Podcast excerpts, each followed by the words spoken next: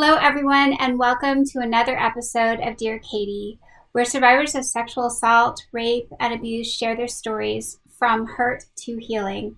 I'm your host, Katie Koestner. When I was age 18, I appeared on the cover of Time magazine to speak out nationally and really internationally as a victim of acquaintance rape. And since then, I've dedicated my entire life, my career, all of my energy to helping survivors and really raising awareness around sexual assault, ultimately to end sexual violence in all forms. Today, my co host is Claire Kaplan, and we're going to be speaking with Ashley. And our real question we hope that we can all think about today is how does our racial identity or cultural identity impact the particular healing path for all of us as survivors? Ashley uses her own artistic gifts to express how she feels about the intimate partner and sexual violence and abuse that she experienced. So she'll share lessons about how we can use art as a form of healing and what wisdom she has, especially for those of Filipino descent. Listen in.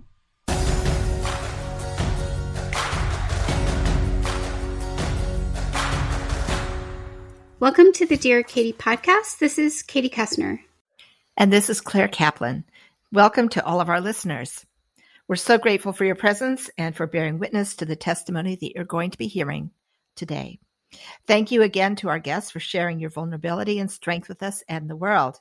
And I'd like to say to start out that we need to be careful that if you are someone who is easily um, that listening to stories that can be difficult may be triggering even for the average person, but especially for people who are survivors of trauma. So if that's the case, it's okay to stop the podcast and take a break. It's also okay to reach out for support, whether it's for friends, family, from a hotline if you need to.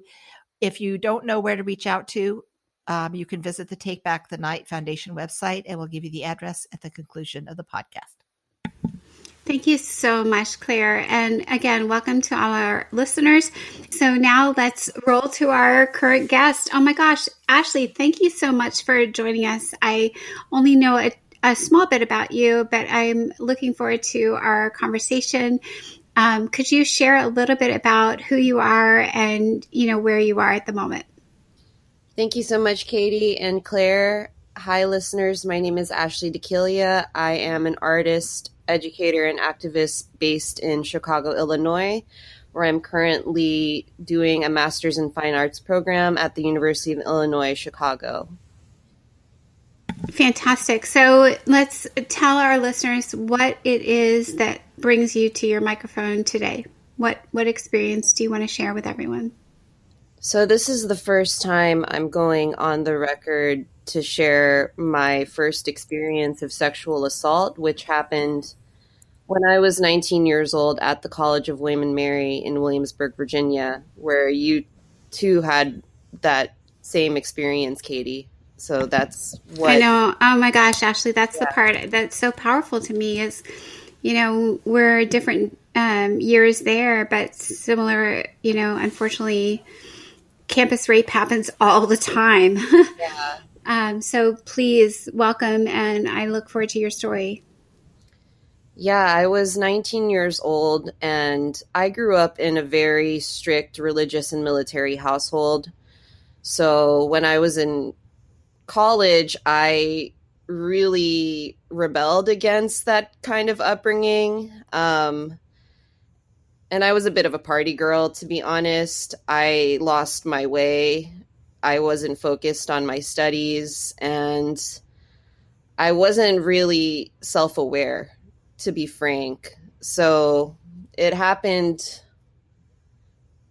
one morning like I I was I was not conscious when um someone who I had been casually seeing had forced themselves like inside of me anally and it was definitely not consensual. I wasn't awake and you know, I never agreed to that and I didn't even realize till later on that that was assault.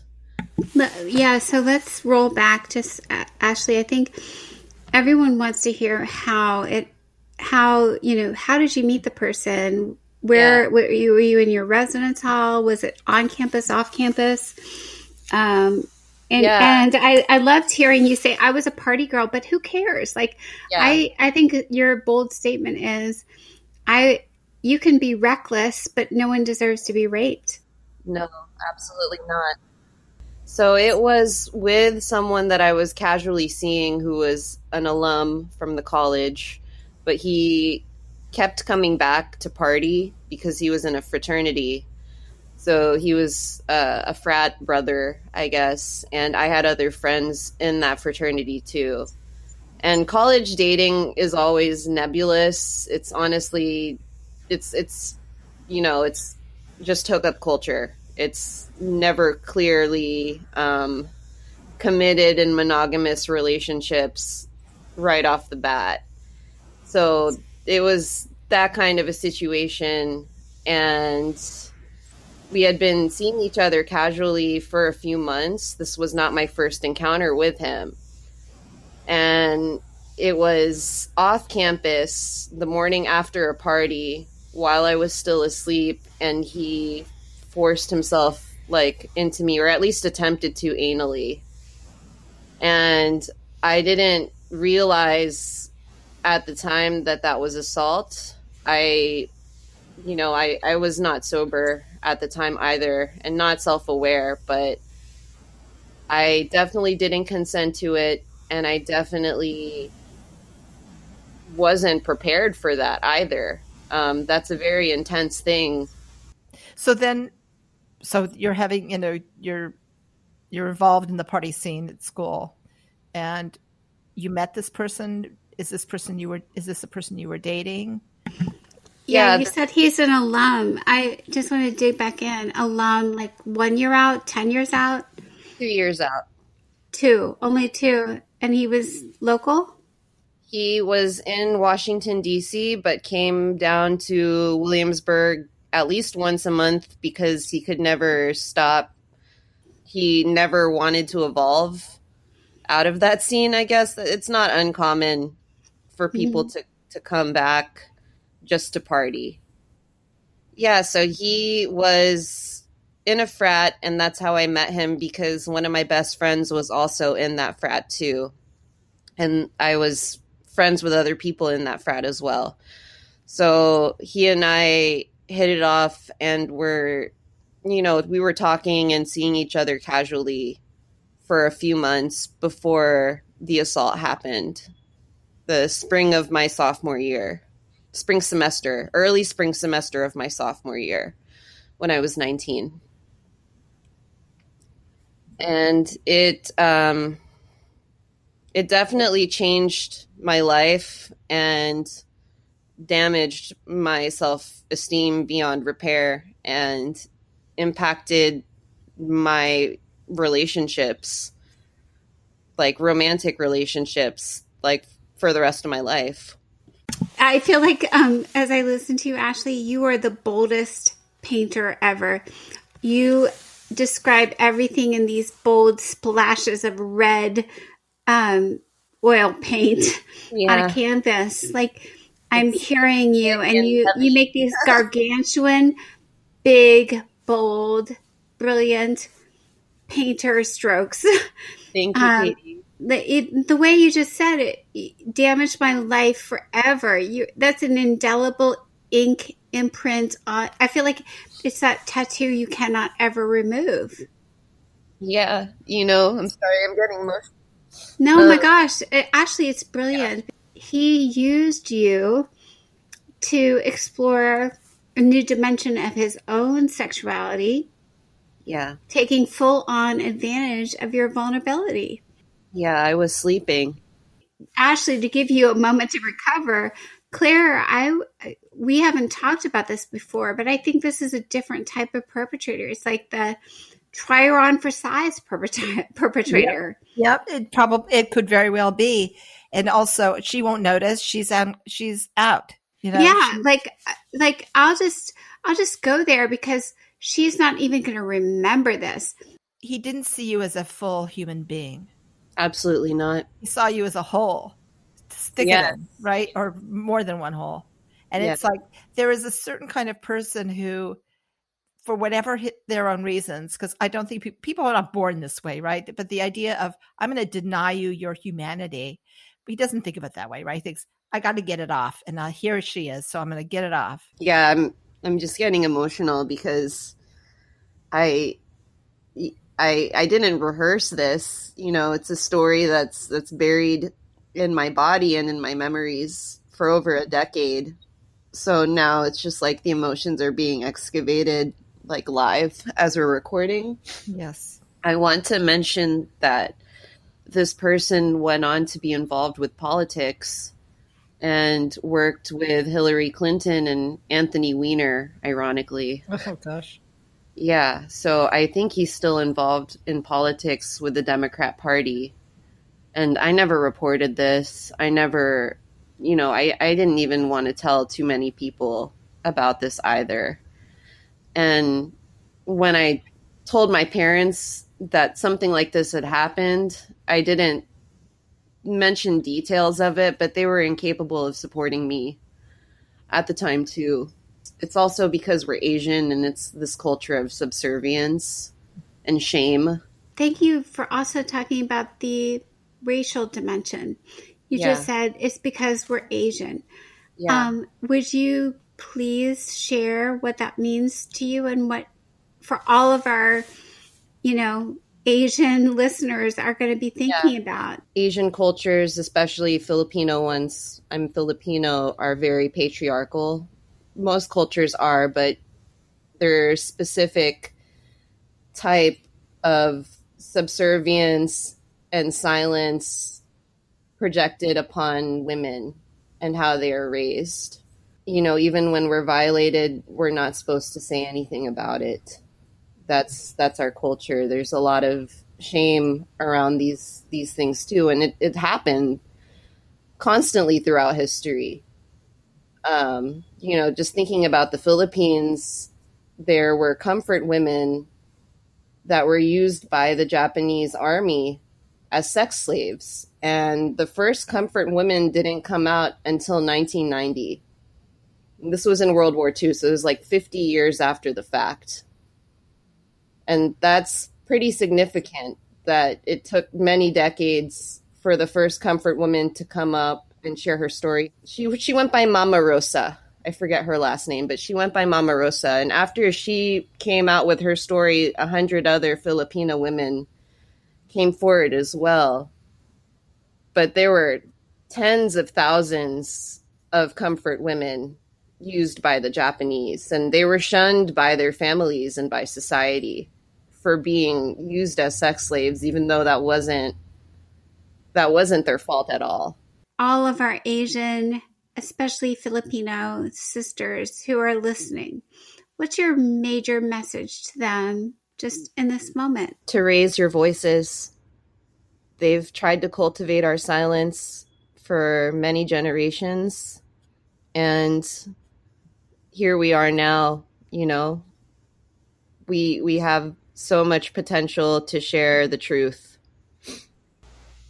It has taken a long time for me to come to the point where I am today, but it all comes down to self love. As you know, as cliche as that is, it's just honoring who you are and your story and not devaluing yourself. Like I, I believe Asian women are told to devalue themselves. There's definitely preference for boys you know when when women are pregnant they're always like asian women get pregnant there's always this this wish that it's a boy it's really working against the grain to to respect and honor your own value and it's it's taken me so much to come to this point but becoming a mother last year has definitely made it more urgent too for me because I'm a mother to a daughter and I would never want her to see herself the way that I did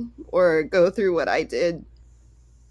And I'm going to protect her, but I'm not going to shelter her from my truth and from what this world is so that she can navigate it better than I did.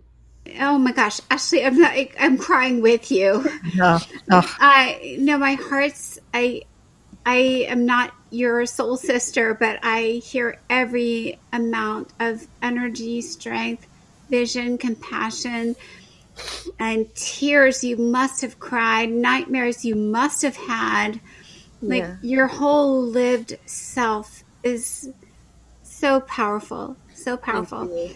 You are amazing. Yeah, you are. And I, the fact that you're telling this story, and I know that there are we we have listeners who are going to go, oh my gosh, that was my that's what happened to me in that way. You know that that I was living, I was drinking, I was doing things because it was because I wanted to, because I wanted to have fun, and I was young, and this was my chance. You know, and and it seems as if this is sort of the way when when something bad happens to us, it's almost as if, well, this is the price you pay for. You know, it's like you're being punished.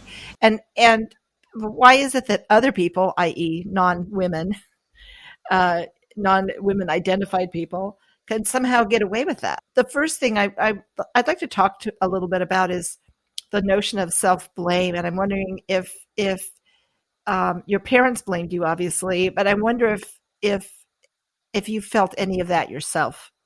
Absolutely.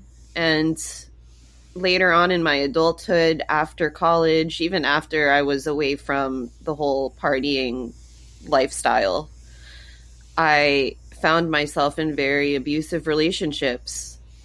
And self blame played a big part in that, not valuing myself and blaming myself, you know, for to make to make excuses for my partner's poor behavior.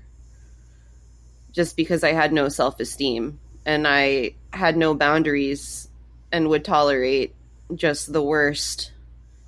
And it wasn't just one partner. It was a it was a string of relationships in my late 20s to early 30s most recently with my child's father. I tolerated just so much um, but things changed when I had a baby, and I ended the relationship with my child's father when I knew that it would it would turn phys- like physically abusive, and I did not want her to grow up seeing me being treated like that. So that's a huge factor in what activated this change. I've heard from a lot of women over the years for whom their children were their motivation Yeah. to get out of an abusive relationship, to change their lives. Um, what? Okay, you you realized you needed to make a change, and you amazing, and that you got out of that relationship. What steps did you take for yourself? it all came down to defining boundaries defining boundaries and what i would tolerate from my relationships it wasn't just my child's father was also my best friend who was abusive. It was also you know um, a lover who was in and out of my life for five years and wreaked havoc on my mental health. It was it was also the way that i was treating myself too. There were no boundaries in my self-deprecation. And i think defining that becoming aware of that was pivotal. How did you how did you do that? i honestly had that change because i couldn't take it anymore. I hit rock bottom. And i was for for a while considering like suicide just because i couldn't take it anymore. And I hear that obviously to hear that in your voice, and it's it's so difficult to, to think that you know when we're kids we don't imagine ourselves getting to the point where we're contemplating ending our lives because of the trauma we've experienced. It's Right. yeah much. my child's father just dragged me so so badly in our relationship and it started the day that our daughter was born so when when i ended it with him i just felt like a complete failure to her so and, and that plus like the hormones from my postpartum and the depression from being in this pandemic being so isolated it just all compounded at once and that was that was rock bottom i didn't go like i obviously didn't take any steps to going through with that. Like my daughter needs me, but it was it was really bad state of mental health at that. And like the last time I had felt like that was when I was at William Mary after after the assault that I described and realizing that my parents were not supporting me. It was that feeling of betrayal. That's what the rock bottom was. It sounds like the betrayal by your parents and the lack of support. Yeah. Felt, am I wrong to say that it felt as bad as the assault itself? It was worse, to be honest. In in some ways it's worse because it's my parents. It's it's just it's your whole life is created for you by your parents.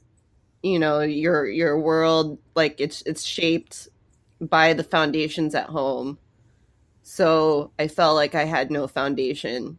Did you have siblings? Were they supportive if you have siblings? I did. I have a younger brother, and he didn't know about it until recently, actually. I, I didn't tell him too much about it. And he has his own issues too because he is gay and was closeted for uh, up until he was a teenager. And that's still something that he's reckoning with with my parents because they're so conservative. We weren't bad kids, and my parents were not bad parents. Mm-hmm. I want to say that on the record that mm-hmm. they did the best that they could. Right. And especially now that I'm a parent too, like I've had to learn to be more compassionate towards them. It's a lot. It is a lot. And I think most uh many parents hope that one day their children have kids so they can understand and I think but at the same time it doesn't take away your feelings of when you needed them Absolutely. And they were not able to do it for whatever reasons, uh, ill equipped to do it. Yeah. And you needed that. Um, Claire, I feel like we could ask so much more of Ashley, but I feel like she's already given so much. Yeah, and I'm just, you know, I I agree with everything that that you've all said. I I think what I'd love to hear from you, Ashley, is where are you now? What's happening now? You've you realize you had this wonderful you have this beautiful baby and you are you know, starting to address some of these issues with your life. You got out of this abusive relationship. How does it feel to be you now? It's a it's a challenge every day still, to be honest. I still struggle a lot with my self-esteem and with what happened to my body. And you know, it's not perfect. My life isn't perfect, but I'm really grateful for my position now versus where I was over the past decade and a half. I'm I have a beautiful daughter. She's so smart. She's only 14 months old and she reads. And I'm in my dream MFA program too. I got a scholarship into it. And it's it's just an honor to do what you love, I think. But you know, on on paper and on the surface, there's so much I have going for me. For sure, there's so much that I want to do for my community and for the community of survivors. But like Katie said, it's it's just it's an imprint on your mind and body that you carry for the rest of your life. I will have to ask when we we say goodbye to each other today, what what are you going to do for yourself? How are, will you take care of yourself for having done this? Because this this doing this could be triggering. It it it was like it definitely helped me release some of my emotions too. I think I'm going to need to journal after this and and write down ways in which I want to help other survivors with this the story that I shared someday because I think now that I've, you know, gone on the record and shared it with you, I think more people are going to need to hear it as well. So that's something that I'm going to need to start mentally preparing for.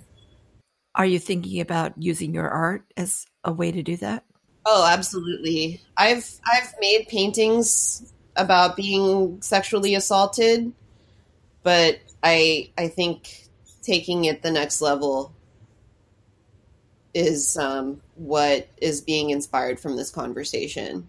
What What do you mean by taking to the next level? Tell, tell me what that is. Just making my work more provocative and urgent, but also taking you know the support that I'm able to give to survivors to the next level too.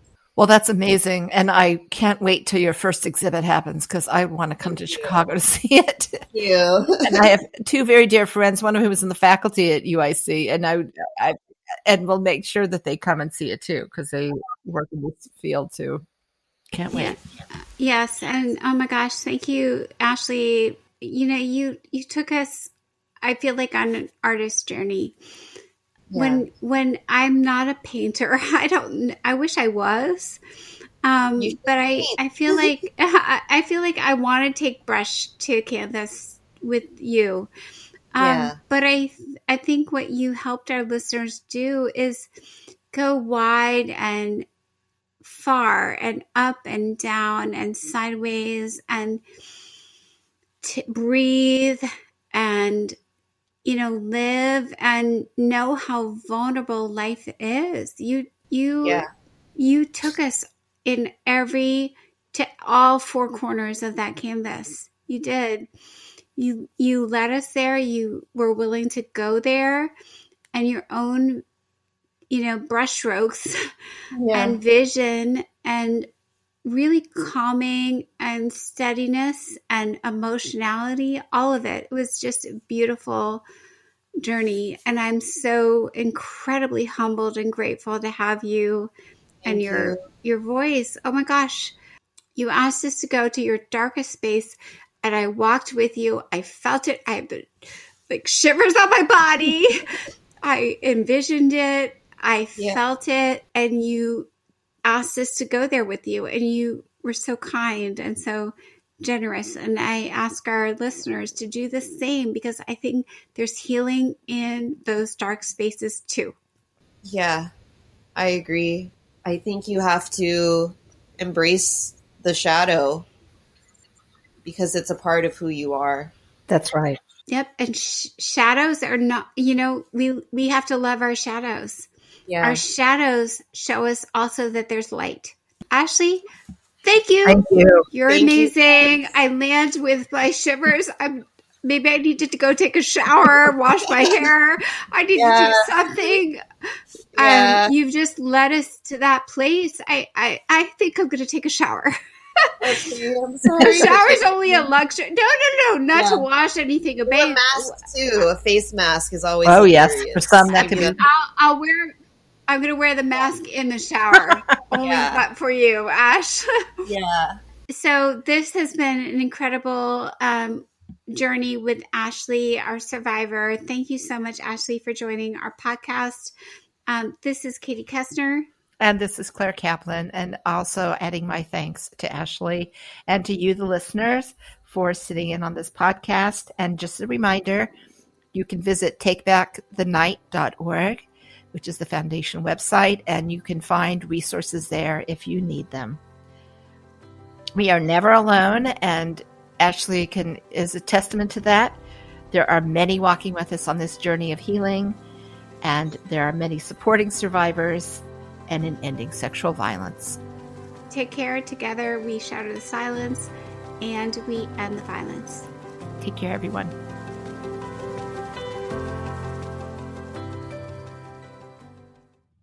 We're grateful to all of you who have joined us for this episode of Dear Katie's Survivor Stories.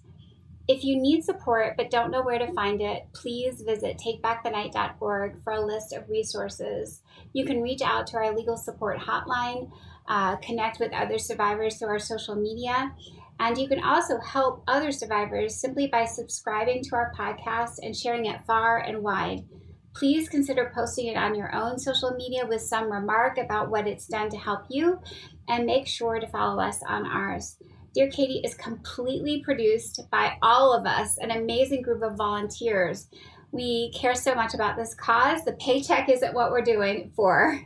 Thank you to all of our volunteers. Thank you to our listeners. And thank you for our survivors, wherever you are, for being present and joining us in this process of growth, strength, and healing. Always remember self care is essential to healing and to thriving.